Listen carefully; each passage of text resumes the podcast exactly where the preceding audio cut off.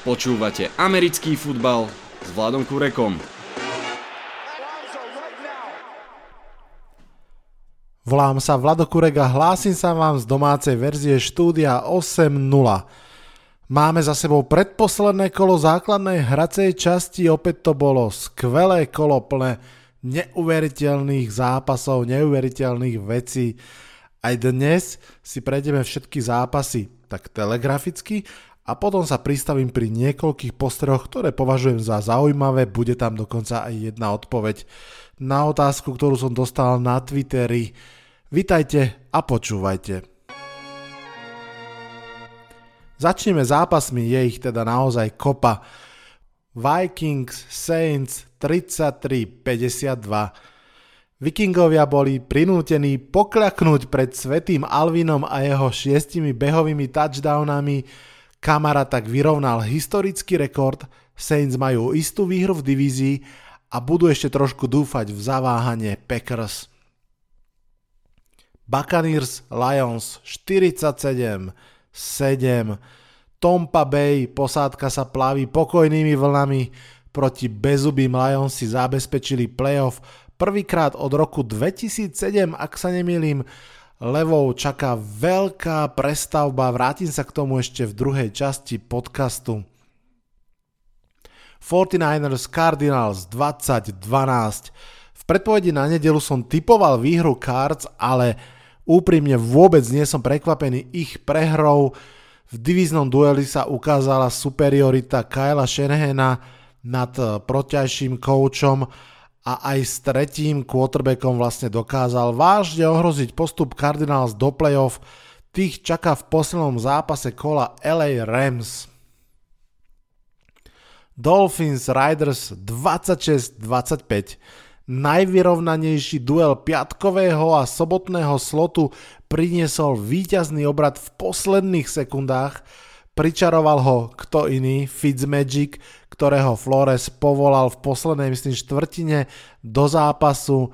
Na druhej strane Carr sa prekvapivo dal na zápas dokopy a hral celkom slušne, hodil niekoľko pekných hodov, ale jeho útok nedokázal skonvertovať ani jeden tretí down v zápase no a obrana má dlhodobo problémy. Miami Dolphins majú 10 výhier a bojujú o playoff. Giants Ravens 13-27. Toto bol súboj jediných dvoch hlavných trénerov, ktorí začínali ako special team tréneri. Zároveň to bol súboj dvoch mustiev, medzi ktorými je minimálne level kvality, bolo to veľmi jasne vidieť. Ravens boli silnejší a rýchlejší aj v útoku, aj v obrane podľa mňa rozhodne patria do playoff. Giants v tomto zápase nemali žiadnu šancu, ich útok vyzerá zase raz bez zubo. Colts Steelers 24-28 Colts viedli o 17 bodov a vyzeralo to, že majú svoj osud plne v rukách, potom im však spolu s vedením vyklzol z rúk, oceliari si touto výhrou zaručili korunováciu v AFC North, naopak Indianapolis spolu s Browns pustili Ravens do hry o playoff. Big Ben aj Philip Rivers chvíľkami už vyzerajú naozaj staro, staršie ako Breeze a Brady. Falcons Chiefs 14-17. Falcons kopali v závere field goal, ktorým mohli zápas posunúť do predlženia, lenže Chiefs majú raritnú kombináciu veľkej kvality a aj šťastia dohromady. Zatiaľ ich to doviedlo na prvé miesto v AFC konferencii, uvidíme čo sa bude diať v playoff.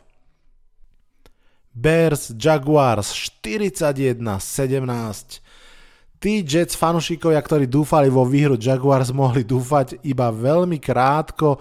Chicago pokračuje vo svojej jazde, kto vie, možno pôjdu do playoff a spôsobia tam prekvapenia, zemetrasenia podobné tým, ktoré spustili Titans takto pred rokom. Toto bol inak zápas, v ktorom Allen Robinson extrémne vytrestal svoj bývalý tým a čo skoro vlastne ako voľný agent pripomenul ostatným klubom, že možno bude tým najžiaducejším receiverom na trhu s voľnými hráčmi. Fotbal tým Panthers 13-20. Ron Rivera Bowl vyhral jeho bývalý klub, respektíve ho prehral Dwayne Haskins, quarterback, ktorý bol považovaný za o triedu lepšieho rozohrávača ako Daniel Jones pred draftom sa dostal na úplné dno.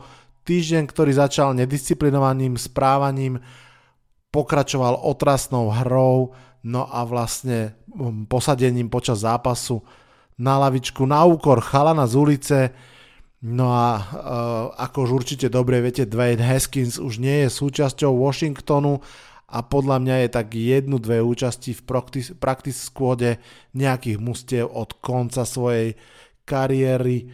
Washington bude mať ešte jednu šancu na postup do playoff o týždeň v zápase proti Filadelfii.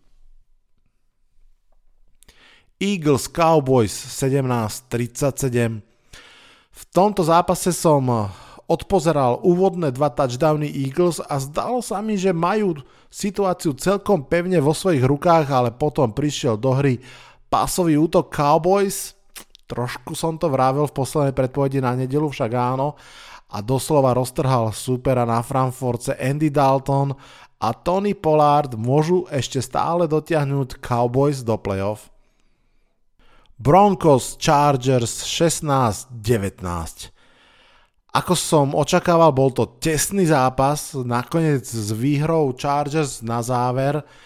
Justin Herbert hral proti silnej obrane, navyše hral bez Keenana Elena a hoci to nebol jeho top výkon, predsa len si zaknihoval už kolo pred koncom ligy historický rekord v počte touchdownov za sezónu od nováčika, to číslo je 28 a nahádzal tiež cez 4000 yardov, všetko parádne výkony. Na druhej strane Jerry Judy, wide receiver Broncos v zápase od zlosti hodil prilbu o zem. Kto vie, kto vie, aký quarterback mu bude o rok hádzať lopty, či to bude stále Drew Lock. Bengals Texans 37-31. Tak ako Jets, aj Bengalci si pripísali druhú výhru po sebe, napriek všetkým očakávaniam. Pripomínam, že stále samozrejme hrajú bez Burova, Myslím si, že tréner Zach Taylor si týmito výhrami výrazne posilnil šance zostať v klube. Texans pravda nehrali dobre, nehrali so srdcom a JJ Watt to po tlačovke veľmi jasne povedal, verejne strhal svojich spoluhráčov za málo srdca v hre. Som veľmi zvedavý, či zostane JJ Watt v Texans alebo či mu dovolia v off-season odísť niekam zabojovať o titul. To bude ešte možno jednou z veľkých špekulácií off-season. Browns Jets 16-23. Jets vyhrali druhý zápas po sebe a keby nebolo vlastne toho zero blicu proti Riders, tak by to bol vlastne tretí zápas po sebe. Sam Dernold urobil všetko preto, aby ho nenahradil Trevor Lawrence, to už sa mu podarilo. No a teraz si myslím, že robí všetko preto, aby vôbec v Jets zostal, pretože tá výmena za Trevora by asi bola no-brainer ale teraz naozaj to otvára otázky, či ešte má Sam Darnold dostať šancu. Ja si myslím, že hlavne by mali Jets najprv vybrať dobrého trénera a nechať to rozhodnutie až na potom. Browns musia byť dvojnásobne radi za prehru Colts. Teraz sa ešte stále môžu dostať do playoff, aj v podstate na ich úkor a navyše Steelers už nemajú dôvod hrať s Ačkovým kádrom, to sú v podstate dve dobré správy pre inak katastrofálny výsledok Clevelandu. Titans Packers 14-40. Mám pocit, že toto bol zápas vlastne úplne prvý v tomto roku na snehu, ak sa nemilím. No a možno aj posledný zápas, v ktorom bola debata o tom, kto má byť MVP sezóny. K tomu sa ešte určite dostaneme v druhej časti tohto podcastu. Teraz len za zápas. Veľmi, veľmi jasné, presvedčivé víťazstvo Packers. Veľmi, veľmi presvedčivý prvý drive Arona Rodgersa. Musím povedať, že jeho prvý drive a prvý drive Lamara Jacksona proti Giants boli snáď jedni z najpôsobivejších otvorení hry v tomto kole. Rams Seahawks 9-20. Seahawks po troch sezónach vyhrali svoju divíziu a to v zápase, v ktorom ich ofenzíva opäť bola ďaleko od septembrovej formy. Na Margo Rams si prepožičiam myšlienku, s ktorou sa stotožňujem. Jared Goff sa stáva vyslovene slabinou mústva. Od Super Bowlu sa hovorilo, že je takým otáznikom, ale že vie fungovať v McVayovej ofenzíve. Nie som si istý, či ešte stále otáznikom, alebo či už náhodou nie je kotvou, ktorá ich drží pozadu. Posledný zápas, posledná Monday Night Football, Bills Patriots 38-9. Buffalo Bills si plnia sny po postupe do playoff, po získaní divizného titulu. Je to aj korunovácia na ihrisku svojho hlavného rivala. Josh Allen a Stefan Dix úplne ovládli tento zápas v podstate bez váhania Zatiaľ čo prvý vzájomný duel týchto dvoch mustiev mesiac dozadu približne bol tesný, teraz už sú Bills naozaj mentálne voľní a fakt to bolo vidieť. Zároveň bolo vidieť, že Cam Newton sa zhoršuje, čo je u veterána veľmi, veľmi varovný jav. Patriots nepostúpia do playoff po 11 rokoch, majú svoju prvú losing season po 19 rokoch, dostali náklep v podstate o 29 bodov.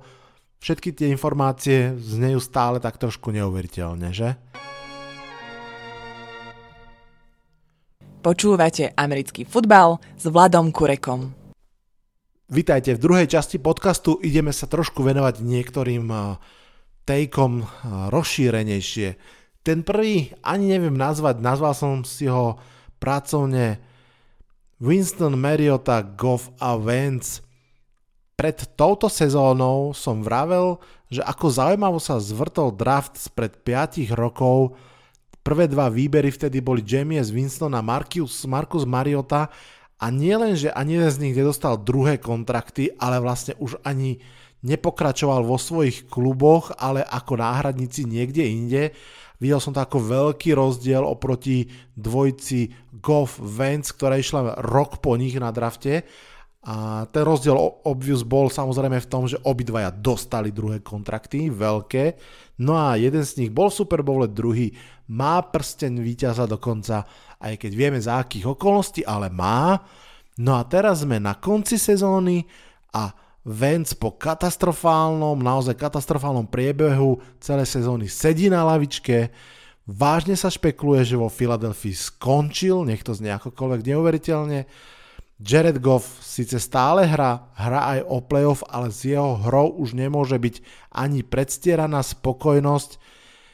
Veľmi zaujímavé, ako sa vedia zvrtnúť tie pomyselné kocky, aj keď máte pocit, že ste trafili toho quarterbacka, po pár rokoch, tak ešte stále nič nie je rozhodnuté. To je veľmi dobrá pripomienka pre všetkých nás, ktorí niekedy tak zbrklo buď chválime alebo haníme po roku, nebodaj po dvoch.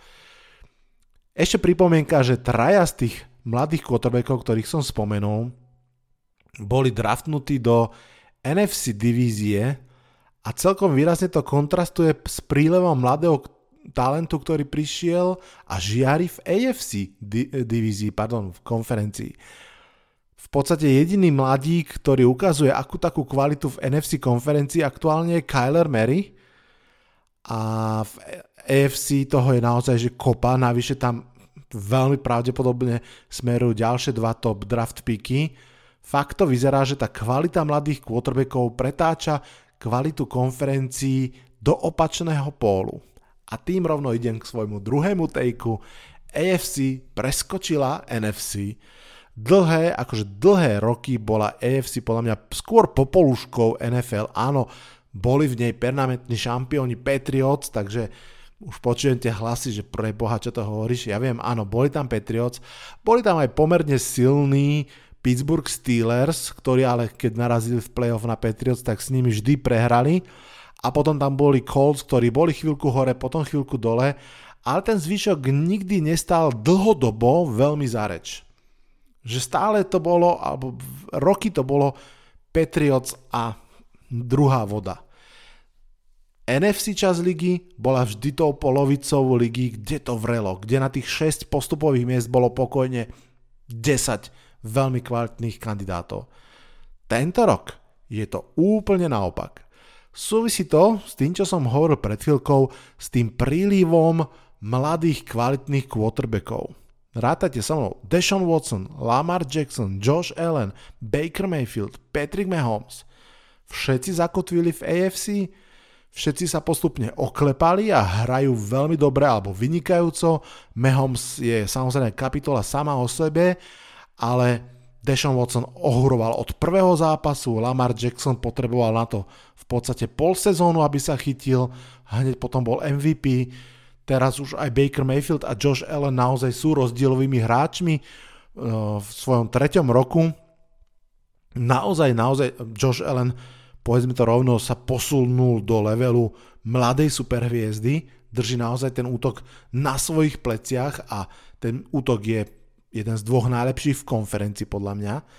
Takže naozaj tá sila sa presunula do EFC. Je to vidieť teraz jeden, jeden týždeň v podstate, alebo už len pár dní posledné hracie kolo pred koncom základnej časti. 7 mustiev v AFC málo alebo má pred nedelou, keďže nahrávam vlastne v útorok večer, má pred nedelou dvojciferný počet výhier a pridali sa k ním už aj, aj Ravens a hoci máme rozšírené playoff, nedostane sa do neho jedno mužstvo s 11 výhrami pravdepodobne, alebo rozhodne s, s, s double digit počtom výhier. To je naozaj známka silnej konferencie. Naopak v NFC majú 10 a viac výher iba 4 mužstva, fakt sa to pekne otočilo. Ďalší take, už som ho spomínal trošku na začiatku, Aaron Rodgers je MVP sezóny. Ja viem, ja viem, nemám právo to vyhlásiť, ja si to iba myslím, ale myslím si, že to aj tak dopadne. Duel Rodgers Mahomes podľa mňa skončil paralelne s trápením sa trochu Chiefs proti Falcons si pripísali žlto-zelený ďalšie dominantné víťazstvo, tentokrát nad silnými Titans. No a keď sa, keď sa pozrieme na MVP ako na celosezónnu súťaž a tú uh, cennosť hráča predtým posudzujeme naozaj aj v konštantnosti výkonov aj jeho, aj celého mužstva, tak Aaron Rodgers mm, v tejto chvíli už podľa mňa je o hlavu vpredu pred všetkým a teda aj pred Mahomesom. On v podstate jeho útok tak výrazne zakopol jedenkrát v tom neslávnom zápase proti Buccaneers, ale okrem toho naozaj ťahal mužstvo veľmi vytrvalo. Po 15 zápasoch má 70% úspešnosť prihrávok, 44 touchdownov, 5 interception a 59 yardov cez 4000 nahádzaných.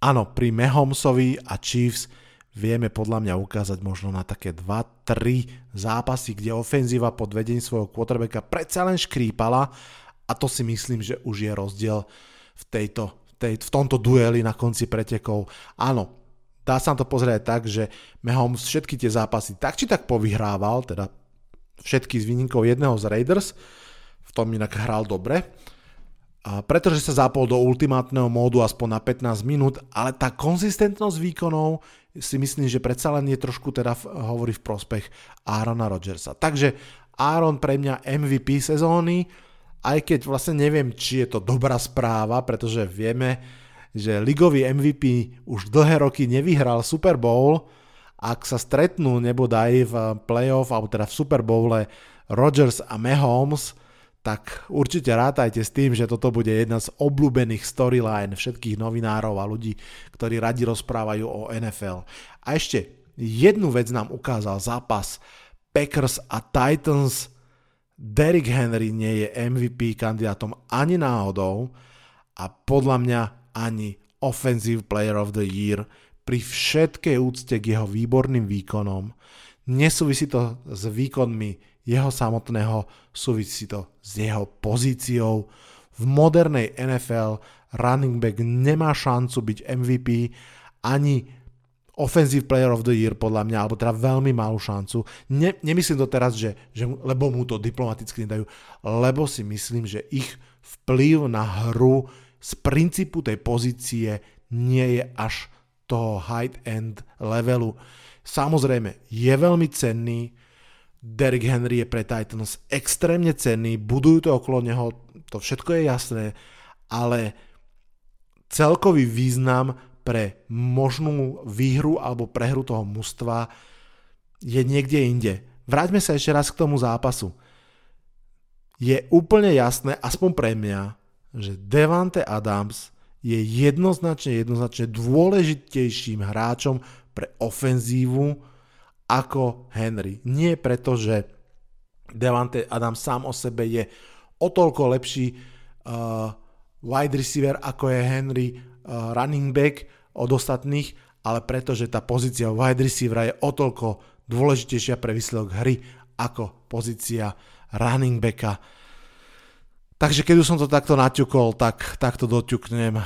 Rodgers MVP za mňa, uh, Devante Adams za mňa, ofenzívny hráč roka. Asi by som dal, že TJ Watt, defenzívny hráč roka, aj keď samozrejme Donald je takisto stále obrovské monštrum. Justin Herbert jednoznačne offensive rookie of the year zase pri všetkej úcte k Justinovi Jeffersonovi takisto tam platí tá postupnosť, že e, quarterback nad receiverom a čo sa týka defenzívneho nováčika roka za mňa Jeremy Chin. Poďme na ďalší take, ktorý som slúbil už na začiatku. Ako sa môžu dostať levy z klietky pod priemeru? Poďme sa chvíľku rozprávať o Detroit Lions. Nebudem klamať, bude to veľmi, veľmi, veľmi, veľmi, veľmi, veľmi ťažké. Najmä preto, lebo Detroit musí začať úplne od začiatku. Kým sa dostane ku kádru a ku quarterbackovi, musí vyriešiť ešte strešnejšie veci, to znamená generálneho manažera a head coacha. Obidve voľby sú rovnako ťažké ako hľadanie kvalitného quarterbacka. Veľa týmov sa na nich popálilo, Lions sa na nich popálili. Skúsili ísť cestou Patriots a ten tandem Bob McQueen a, a Matt Patricia proste nefungoval, fatálne zlyhal, stálych 3 roky času, vybudovanie kádru, ktorý vlastne teraz už úplne nemá ani zmysel, ani budúcnosť. Takže treba dúfať, že nájdu tých správnych na tieto dve pozície, takých, ktorí budú ochotní pozrieť sa do zrkadla a vedieť, že treba začať úplne od znova hovorí sa tomu strhnúť ten káder úplne, vyzlieť ho do hola, očesať a začať od znova. Úprimne, toto je samozrejme oblasť, ktorej sa ja vôbec nevyznám, ale napríklad dáva mi zmysel hľadať generálneho manažera, ktorý je schopný zmodernizovať ten klub. Myslím, že Detroit to potrebuje zlepšiť draftovanie, nájsť správneho headcoacha, ktorý sa nebude viazať na konkrétnu schému, ako bol napríklad jeden veľký problém Petrišiu, že bude viac šéfom kabíny ako dizajnerom hier a tak ďalej, tak ďalej. Až keď toto bude celé vyriešené, tak potom príde na rad inventúra kádra. Lions majú pomerne drahý a nefunkčný mančaft, ktorý treba podľa mňa rozpustiť.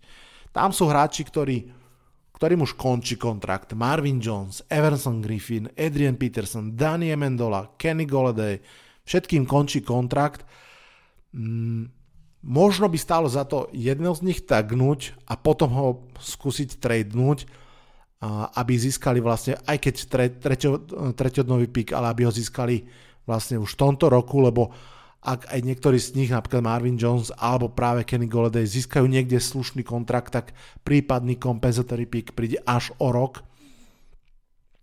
Takže uh, Isté, treba dúfať, že sa im podarí podpisovať veľké kontrakty a že to takto môže pomôcť Lions, ale myslím si, že tam je dosť malá nádej, pretože navyše salary cap bude budúci rok eh, výrazne menší, ako bol tento rok pre všetky mužstva, takže budú šetriť.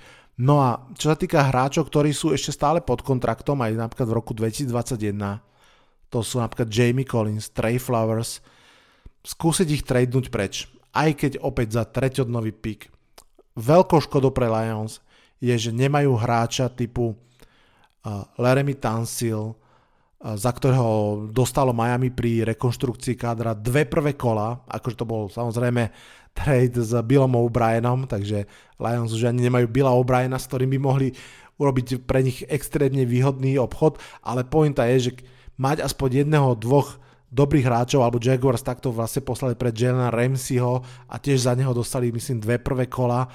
To je spôsob, akým keď osekáte ten káder, nahrabete dostatok tej cennej komodity, to znamená tých draft pickov, aby ste ten káder mohli začať skladať od znova. Žiaľ, Lions nemajú úplne takýto typ hráča, ktorého by naozaj mohli za jedno alebo nebude aj dve prvé miesta poslať preč a posilniť tak svoju draftovú pozíciu. Tým sa vlastne dostávame k tej najcenejšej komodite, ktorú stále vlastnia a to je Quarterback Matthew Stafford. Samozrejme, vedenie, vedenie klubu bude stať pred veľkou otázkou, či si ho nechať, či budovať okolo neho, či ho využiť ako bridge quarterbacka, alebo či ho v úvodzovkách speňažiť, to znamená draftnúť ho. Osobne si myslím, že ak by bola šanca na aspoň trochu dobrý obchod, mali by ho Detroit Lions urobiť. Aspoň dobrý obchod v mojich očiach je druhé kolo nie som si istý, či aj niekto bude ochotný dať druhé kolo, možno áno. Nie som si istý, či sa dá čakať na prvé kolo, ale ak eh, by bola šanca za takýto draft pick vymeniť Matthew Stafforda, tak si myslím, že by to Lions mali urobiť. Myslím si, že v lige je niekoľko tímov, ktoré môžu mať pocit, že sú quarterback vzdialení od eh, Super Bowlu. Spomeňme eh, Colts, spomeňme 49ers. Pravda, um, to si pred troma rokmi mysleli aj Vikings, keď uh, kúpili za drahý peniaz Kirka Kazinsa a vieme, ako to dopadlo. Takisto vieme, že Staffordov cap je okolo 26 miliónov na rok, čo je mm, dosť veľa pre, pre iné kluby, napríklad 49ers to by ťažko vedeli stráviť takúto sumu, keď sami majú myslím, že len niečo cez 20 miliónov voľného miesta na budúci rok a snať 30 hráčov, ktorých musia podpísať. Tam len trojica Bosa, Difford a Armstead zhltne 40 miliónov dolárov. Je to drahé mať skvelých hráčov, ale ešte drahšie je ich nemať. Pripomínam ešte raz, že salary cap na 2021 naozaj sa očakáva menší ako tento rok. Po 10 ročí neustáleho stúpania sa očakáva, že významne poklesne možno aj o 15 o 20 miliónov Vzhľadom na zhoršenú finančnú situáciu ligy, čo súvisí hlavne so zatvorenými štadiónmi. Takže tá jama, pre, v ktorej sa levy z Detroitu nachádzajú, je fakt hlboká.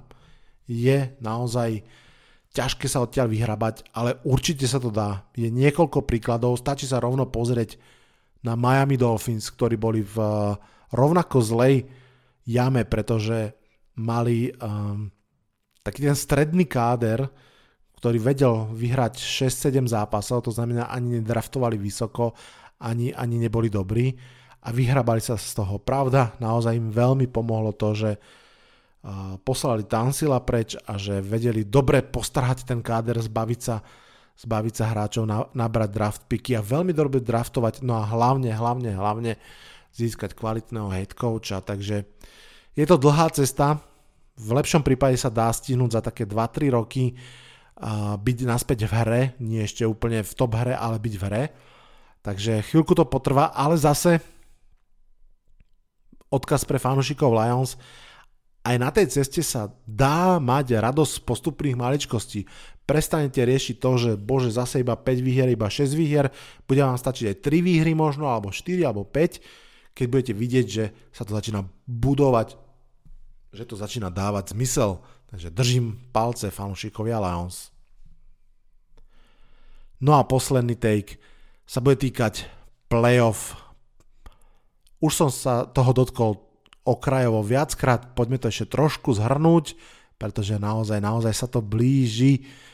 Pred posledným hracím kolom má istotu playoff 8 mustiev, o zvyšných 6 miest bude bojovať celkovo 11 mustiev tým pádom aj podstatná časť posledného kola ešte stále bude mať zaujímavé krády, čo je super. Ak vám tie čísla trošku nesedeli, len pripomínam, že sa zmenil ten playoff pavúk, rozšíril sa, miesto tradičných 6 a 6 postupuje 7 a 7 mustiev z každej strany. Obzvlášť v AFC konferencii to bude veľmi zaujímavé v poslednej sezóne, pretože v tejto chvíli tam máme 5 mustiev s 10 výhrami na 4 postupové miesta. Aktuálne sú pod čiarou Colts ak všetci povyhrávajú svoje zápasy, tak naozaj podkovy nakoniec nebudú mať šťastie. Pravda, že je to pomerne veľké ak, pretože minimálne v dueloch Steelers Browns a Dolphins Bills to bude naozaj, naozaj ťažké pre tie mužstva, aj pre Browns, aj pre Fins vybojovať si tú dôležitú postupovú 11. výhru. Čo sa týka NFC konferencie, tam sú vlastne čo, uh, pre prípad playoff dva rôzne scenáre, alebo teda dva paralelné scenáre. V tom jednom ide o to, kto postupí z NFC East, čo je určite najbizárnejšia divízia, akú som ja zažil za moje sledovanie NFL a myslím si, že aj tí, ktorí ho sledujú, ju sledujú dlhšie, tak takéto niečo nezažili. Už teraz to vyzerá, že sa bude postupovať so šiestimi výhrami, čo sa nikdy nestalo. Seattle Seahawks pred tými, hm, koľko, 12-13 rokmi, neviem presne, postúpil so 7 výhrami a teraz to my môžeme ešte zlepšiť, ak sa to dá zlepšie, nedá povedať. Keď hovorím my, myslím tým Giants, myslím tým Cowboys alebo Washington Football Team, všetky tieto tri mužstva ešte stále bojujú o playoff, o prvé miesto v divízii. Navyše samozrejme hrajú proti sebe, hrajú sa divízne zápasy v poslednom kole. Ak vyhra Washington nad Philadelphia, postupuje rovno, end of story. Ak Washington nevyhrá, tak potom postupí víťaz duelu Dallas Cowboys New York Giants. Ak sa pýtate mňa, ja som pred 5 6 týždňami tvrdil, že Washington a New York budú mať dohromady viac výhier ako zvyšní dvaja divízni superi, stále si to myslím, tým pádom mi vychádza, že obidve tieto mužstva svoje posledné zápasy vyhrajú. Washington už poslal Dwayne Haskinsa do zabudnutia ak bude hrať Alex Smith, som si úplne presvedčený, že vyhrajú, ak bude zdravý a budem im aj úprimne prijať playoff, či už Washingtonu, alebo aj Alexovi Smithovi, čo by bola krásna koruna pre jeho comeback story. Uvidíme, ako to dopadne. Tým druhým paralelným príbehom je boj Cardinals Rams a Bears o zvyšné dve miesta v playoff. Rams dvakrát prehrou po sebe, odložili ten svoj postup a teraz sa v podstate takmer v priamom súboji stretnú s Arizonou Cardinals. Ak vyhrajú sú dnu, ak prehrajú pošlu tam Cardinals a budú čakať na výsledok Chicaga. To má svoj prípadný postup v rukách. Stačí maličkosť poraziť Green Bay Packers. Pravda, tí hrajú o svoj prvokolový baj, sú to Green Bay Packers, takže viete, že tá maličkosť je celkom obrovská.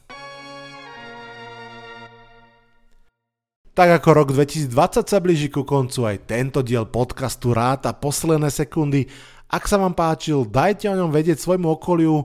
Prichádza playoff a to je to najlepšie z toho najlepšieho. Isté je ešte kopa ľudí, ktorí môžu objaviť tento úžasný šport. Budem rád, keď to bude aj cez tento podcast.